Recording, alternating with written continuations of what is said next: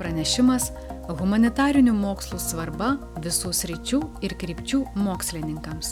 Profesorė Rūta Petrauskaitė, Vytauto didžiojo universitetas, Lietuva.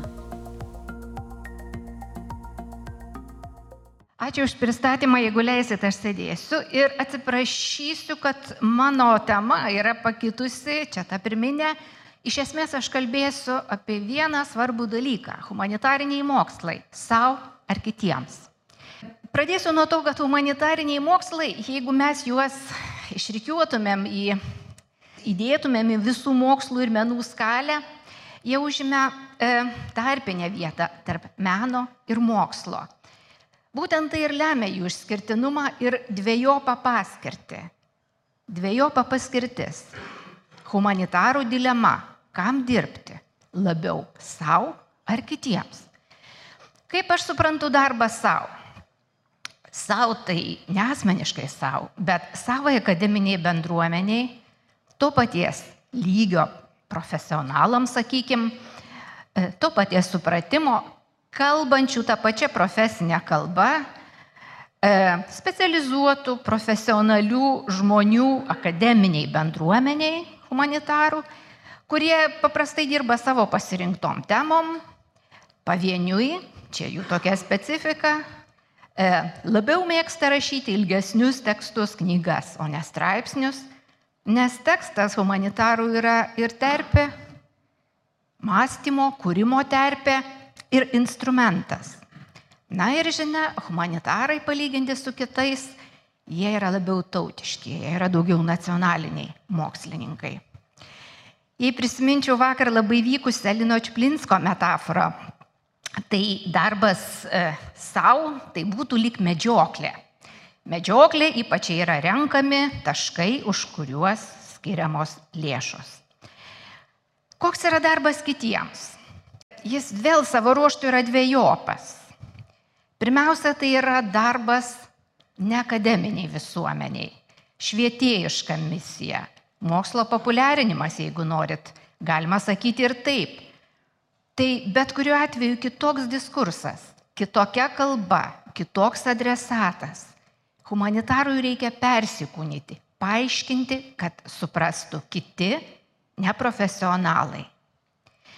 Yra ir kita darbo kitiems rušis. Tai draugė su kitų sričių mokslininkais, turiu galvoje gamtamokslinį, informatika ar, ar bet kokia kita sritis bendradarbiauti ir įsilieti į, na, tą dabar labai propaguojamą ir iš tiesų būtiną svarbę tarpdisciplininę terpę. Daug buvo kalbėta apie humanitarinių mokslų integraciją. 2013 metais vykusioje Vilniaus konferencijoje buvo paskelbta tam skirta speciali deklaracija, kuri džiaugiuosi yra cituojama iki dabar. Ir tai yra iš esmės kažkas kita. Tai yra ne individualus temų pasirinkimas, bet pagal visuomenės problemas, pagal valstybės užsakymus darbas. Darbas pagal tai, ko reikia kitiems. Aišku, daugiau yra tokio taikomojo pobūdžio, to, ko dabar reikia čia ir dabar. Įdomu tai, kad nacionalinė mokslo politika stumia humanitarinius mokslus link darbo savo. Kaip jinai tą daro? Vertindama panašiai kaip eksperimentinius, sakau panašiai ir labai džiaugiuosi, kad vertinimo skirtybės išliko, kad turime teisę būti vertinami kitaip, bet vis dėlto humanitarinė kultūra yra prilyginama gamtamoksliniai. Ir būtent gamtamokslių moksliškumo standartams. Konkretus pavyzdys - nacionalinės mokslo programos kaip mokslo finansavimo instrumentas. Jos pagal apibrėžimą turi būti tokios, kad per penkeris metus jų gyvavimo būtų išspręsta visuomeniai svarbi problema. Išspręsta taip, kad prie jos nereiktų grįžti. Pažiūrėkime į humanitarų problemas. Viena jų vadinasi valstybė ir tauta, paveldas ir tapatumas. Mes galim ir turim kalbėti apie tapatumą, bet nei per penkeris, nei per dešimt, nei per šimtą metų mes šito išspręsti negalime. Ir kai bandoma, na, pritaikyti tą patį instrumentą kitiem mokslam, iškreipiama to mokslo esmė. Na, europinė politika, kiek kitaip nei nacionalinė, stumia humanitarus dirbti kitiems. Pirmiausiai visuomeniai, nes pagrindinis vertinimo kriterijus yra, o koks poveikis visuomeniai. Tai yra svarbu, nes būtent jį moka mokesčius, iš kurių mes ir gyvename. Didžiulės programos ir sąjūdžiai apie atvirąją prieigą, kad turi būti visi mokslo rezultatai, straipsniai, duomenys, viską, ką mes darome, prieinami visiems. Ir ne tik mokslininkams, bet visuomenės žmonėms, verslininkams. E, piliečių mokslas arba mokslas piliečiams Na, tokie yra lozungai, kurie tarsi atitiktų humanitarų tarnystę visuomeniai. E, kita, e, kita pakraipa tai yra būtent humanitarinių mokslų integracija į kitus, besiribojanti su jų ištirpdymu. Galiu pasakyti, kad bendrosios didžiosios ES programos, tai šeštoji, septintoji, dar minėjo humanitarinius ir socialinius mokslus kaip po tokius Dabar jų vardai išnyko ir štai naujoji programa Horizontas Europa vadinasi, po kurią čia mes patelpam, kultūra, kūrybingumas įtrauki visuomenę.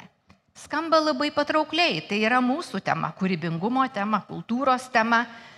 Na, bet iš esmės ko tikimasi? Tikimasi integracijos, tikimasi, kad humanitarai tą darys drauge su kitų mokslo atstovais.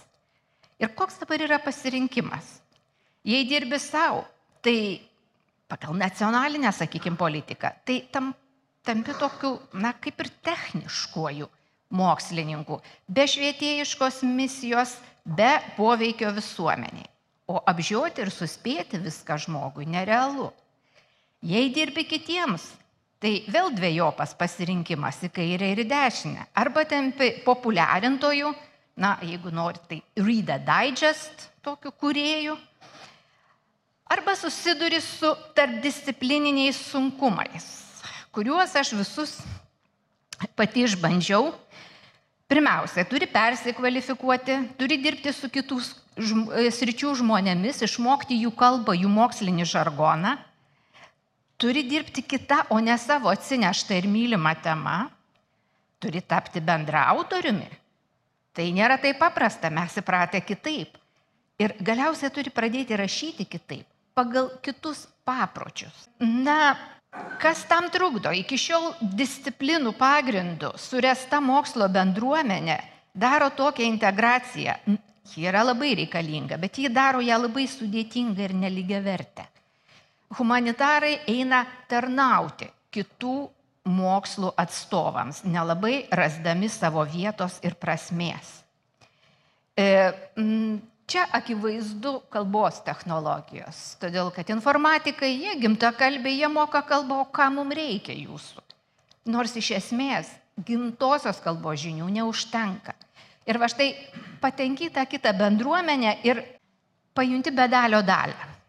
Šita schema, kurią jums pristačiau, yra supaprastinta kaip ir visos schemos. Galimi tarpiniai variantai, išskirtiniai atvejai. Ir tie išskirtiniai atvejai yra dviejopi vėlgi. Arba tai labai ryškus talentai, genijai, kurie sugeba ir vieną, ir kitą. Arba geros komandos su pas, pasiskirščiusios skirtingus vaidmenis, taip pat, kad apriektų darbą savo ir darbą kitiems. Taigi kokia išeitis? Perfrazuodama savo pavadinimą dirbti savo ir kitiems, aš sakyčiau, dirbti ir savo, ir kitiems. Bet tai realu tik akademinėms bendruomenėms susitelkus ir pasidalijus darbu. Tam reikia supratimo, noro ir drąsos, to ir linkiu, o labiausiai, kad humanitariniai mokslai nesislinktų arčiau mokslo bet užimtų garbingą tarpinę padėtį tarp mokslo ir meno. Ačiū.